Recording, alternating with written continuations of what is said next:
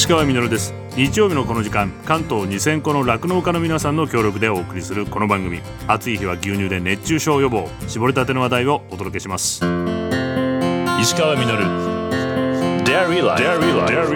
Life このデイリーライフ来月から8年目に入ります。これまで多くの酪農家の方々やその家族の方々にもお会いできたんですけれども今日はですねそんな酪農家の方お二人のその後を伺ってみたいと思います。まずは栃木県那須塩原市東雲牧場前田正彦さんと電話がつながっています。もしもし。もしもしどうも。今年めちゃめちゃ暑いんですけどあの那須塩原でも暑いですか？暑いです。幸いですね。うちの方、山沿いにあの牛舎があるのですが、はいはいまあ普段はね、風が強くて、台風なんか来ると非常に怖い思いするんですが、うん、か。えってそれが、あの、今回はほぼそうしてるのが、風が結構流れる立地なので、あの、牛に対しては、まあ、暑熱ストレスで抑えられてるかなという、そんなところですね。同時に風通しがいい分、これ、逆に冬なんかはどうなんですか？めちゃめちゃ寒いんじゃないかと思うんですけど。3年前来てた、はい、来ていただいた当初は、うんうん、本当にあの屋根が高くて、吹き抜けの牛舎みたいに壁がなかったので、めちゃ風通しはいいんですけどね。そうなんですね。あの、あの後やっぱりあの、ね、冬は厳しいということで、いろいろ改善してきまして、うん、今はあの360度、あのカーテンレールをつけまして、テントの生地ですね、はいはい、あのいわゆるテント生地みたいな、はい、ビニールの生地を全面に施工しまして、いいですね、冬はですねあの開け閉めができるようになったので、かっこいい。風通しもよくできるんですが、冬は冬で、えー、戸締まりすれば、中は比較的暖かいという。一番初めに伺った時はあの自由学園のあの農場で働いてらっしゃいましたそうですね、懐かしいですね。今4年目に入るんですか、独立されて。そうですね、今4年目になります。一番大変なことって何でしょう？やっぱ酪農情勢、なかなか厳しい時代に今入っておりまして、うん、やっぱコストが上がってきたっていうのが、この3年余りで感じているところですね。今年はやっぱりあの電気代が上がりましたのでね、で燃料もやっぱり高い状態になってきているので、そこをどう乗り越えるかっていう、またそこもね、知恵比べといいますか、はい、頑張ってます。それでまたチャレンジして、こうどう対応するかっていうふうに。まあ、少しずつ餌の中身を変えてですね、まあ、コストを少し、えー、考えたり、えー、近隣の農家さんからですね、うん、えー、そこで取れた餌を、えー、安くね、譲っていただけたりとか、いろんな、本当にいろんな方に支えていただきまして、うんはい、あの、なんとか、こう、あの、収益をね、保ちながらっていう感じですね。東京出身の前田さんが知らない土地にこう越していって、新しいそんな風な支えができてるって、素敵ですね、いいですね。いうお話をね、発信していきながら、それを聞いた若いね、酪農、の新規収納希望者の人たちに何かこう還元できたらというのは常々思っているところなので、うん、まあ厳しい中ではありますけど、まあ元気で明るくというか、まあ 楽しくは本当にこの3年できているので、はい、あの、収納してで、もう1ミリも後悔はないですね。はい。で、あの、実際あの畑も広げられたって聞いたんですけども。その肥料費が上がってこうコストが高くなってきている中で、うん、やっぱり自分のところで餌を作っておかないとというのもありましたので、うん、えー、この3年余りでこう畑を徐々に借りてきて面積が広がってきた段階で、えーえー、今年ですね、はい、えー、まあ、新たに、ね、借り入れることにはなるんですが、うん、えー、トラクターを購入しました。新車、はい新車です。かっこいい。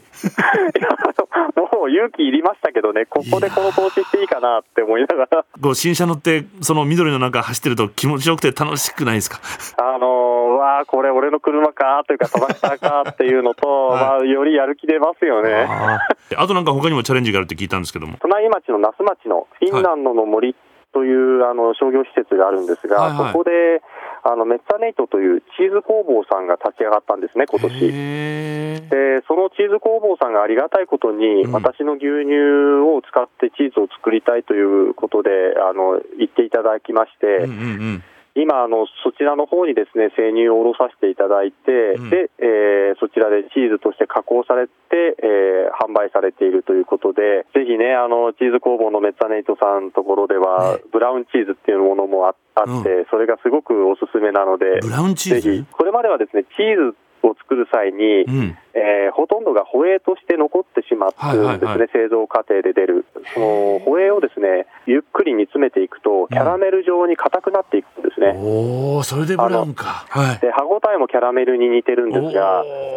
はい、そのいわゆる濃厚なホエーを凝縮したものなので、ぜひね、ワインとかお酒にも合いますし、お子様にも安心してね、召し上がっていただけるものなので。なるほど。あ、そうだ、ご家族の皆さんお元気ですか？妻もですね、はい、あの息子も、うちの母もですけども、うん、みんな元気にやっております。お母さんもね、東京から大田区、大田区から山、ここまで。覚えてらっしゃいました。いや、覚えてます。大田区の工場をやったりたお母さんが。そうですね。母の協力なしでは、やっぱこういった独立も3年できなかったと思うんで。まあ、経営者としたら先輩ですもんね。いや大先輩ですし、あの本当、家のことだったり、はい、あの料理とかも朝早く起きて、弁当を作ってくれるんですよ。栄養の偏りを気にして、うん、その弁当を作ってくれるうちの母がいるので、うん、お昼はね、妻と2人で弁当を食べてます。息子さんももう大きくなられましたか、はい、小学校5年生になりまして、はいはい、あの夏休み中はですねあの積極的に自分からこう牛舎、朝5時からね、手伝ってくれたり、はい、野球のクラブチームに入ってるんですけど、うん、その練習前に牛舎寄って、軽い作業をしてから行ってくれたりとか、本当ね、あの頼りがいが出てきて。すごい。今後ですね、取り組みたいこととか、課題とかって？子供たちを含めた消費者との交流の場を作るための教育ファームとして、地域の子どもたちや教育機関、大人にも向けてでもですけど、え認知してもらえるような牧場にしていきたいなと思ってます。あの消費者の皆さんに最後、伝えたいことがありましたら。ね。まあ、あのニュースとかでね、いろいろと、うん、あの騒がせています、こういう酪農業界ですけども、うん、僕自身は、え飲んでくださいとかいうお願いよりも、どちらかというと、美味しいから飲んでも欲しいっていうところがあるので、うん、えー、一杯でも多く牛乳を飲みたいと思ってもらえるように、今後も努めてまいりますので、うん、今後とも酪農のいや、そういったことをよろしくお願いいたします。ありがとうございました。はい、ありがとうございました。はい、石川さんもお元気でよろしくお願いします。ありがとうございます。またお会いできるのを楽しみにしてますぜひぜひ遊びに行かせてもらいます。石川みのる。石川みのるやってますデイリーライフここからはこの方にお話を伺っていきます。東京23区唯一の牧場練馬区の小泉牧場小泉勝さんと電話がつながってます。ご無沙汰してます。よろしくお願いします。いやあの今年の夏なんですけども、はい、都内でも練馬って暑いじゃないですか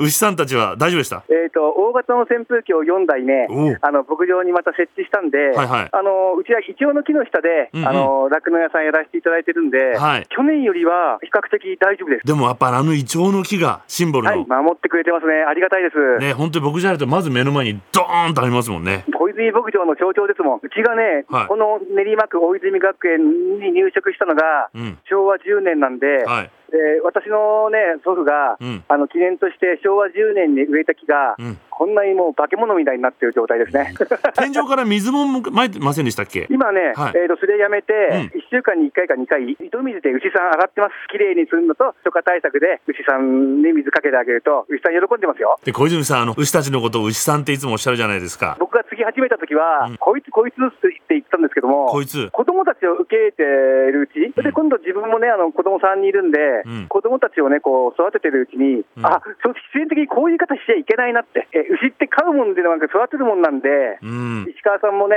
あの存じ上げたいというと思いますが、いろんな方が来るんで、はい、そういう方にやっぱ牛さん、牛ちゃんとか言っているうちに、僕も自然的にそういう言い方になっちゃいました。伺ったからもう5年経つんですけども、あのうち、その時はあの牛さん53頭いたんですが、はいはい、こういう場所でね、やらせていただいてるんで、うん、固定資産税っていうね、難しい税がありまして、あの父も母も高齢になっちゃったんで、うん、まあ、父と母が何かあったら、相続税っていうのがかかってくるんですよ。その対策として、牛舎を半分にして、今、全部で25棟、で横に老人ホームとアパートを建てさせていただきました。生き残るために縮小されたと。はい、それは今から3年前なんですけども、うん、家族会議の時に、初めてちょっとやめようかなと思った時に、うちの子供たちが、やめちゃだめだよと、うん、小泉牧場はね、長通ってるし、うん、あの他の方々にもね、練馬の宝だとかね、言われてるんだから、うん、できるだけ一日でも長く、酪農屋さんをね、やろうよって言ってくれたので、あのこういうふうな決断をさせていただきました。それとですね、うん、牛舎をだちょっと解体しているときに、近所の方もびっくりしちゃって、で地方から、千葉県から来ました、茨城県から来ました、群馬県から来ましたっていう方がいて、で写真の時で小泉さん、本当にやめちゃうんですよいや、やめないんで規模縮小するんですよ、さあ絶対やめないでくださいね、これは絶対やめちゃだめですよって怒られました、もう泣けてきちゃいましたね、あの時は。じゃあ、改めてご自身の牧場の価値っていうのをちょっとこう、見直したというか。教育ファームをやり始めてもう25年以上になりますけども、うんうんうん、本当、ちょっと後ろを向けたかなと。まさに牛さんじゃないですけども、育てた子どもたちが、逆に大人になって応援してくれてるという感じ、はい、逆にこっちはそのみんなから助けていただいてるし、うん、育てていただいてるってことを本当に実感しました。怪我もされたって聞いたんですけども、はい、5年前にね、膝の靭帯切っちゃって、あらららら。で今度は4年前に我慢してたら、今度は座骨神経痛になっちゃって、今度はそれ我慢してたら、今度はあの椎間板ヘルニアと狭窄症が合併しちゃって、動けなくなっちゃって、あららちょっとね、初めてこう入院しちゃって、はい、で今度は半年ばかりリハビリさせていただいて、酪農家さんから離れて、えー、そこでまたいろんなことを考えて、3年前にこういう決断したから、帰ってよかったんじゃないかなプラス思考に考えてます。あの、はい、障害がある方の雇用もされてい。らっしゃったという記憶があるんですけど、はい、今でもそれも続いて、はい、引き続きやらせていただいてます。じゃあ、本当にあの子どもたちも来てくれて、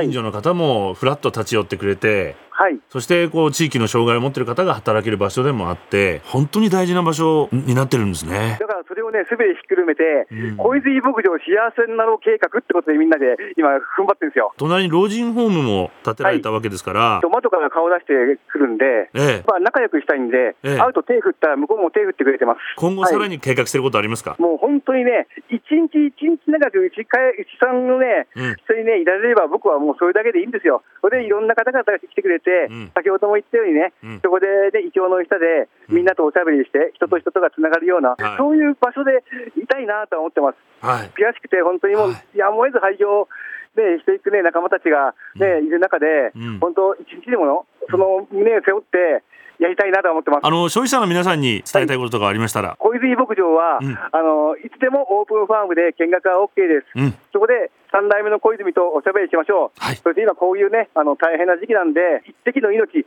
牛乳、乳製品を少しでもあの消費していただければ、めちゃめちゃ嬉しいです。だから助けてください。よろしくお願いします。ありがとうございます。どうもありがとうございました。失礼します。はい、失礼します。石川みのる。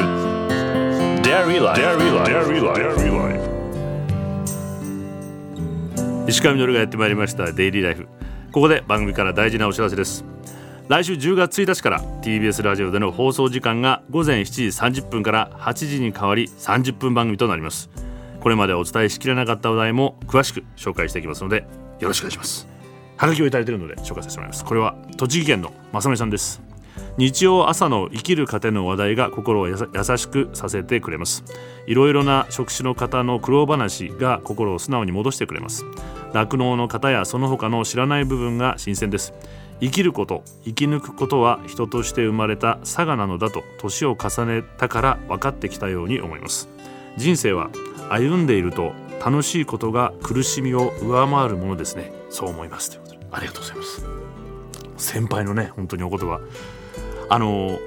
人生にこう起こるさまざまなこう苦難とか大変なことっていうのは今日お話を伺ってのも幸せになるためのこう課題でチャレンジなんだなというふうに思ったんですけどもあるアメリカ映画のラストシーンにこんなようなセリフがあったのを思い出しました。どんな悲しい物語も最後にはハッピーエンドになる。悲しい物語というのは単に作家が途中で物語をやめて結末を語らなかっただけだ。物語は続く。そしてどんな物語も最後には必ずハッピーエンドになる。デイリーライフこれからも皆さんのストーリーとともにハッピーエンドまで歩んでいきたいと思います石川稔デイリーライフこの番組は関東2000個の酪農家関東生乳関連の提供でお送りしました石川稔 Dairy Life. Dairy Life. Dairy Life.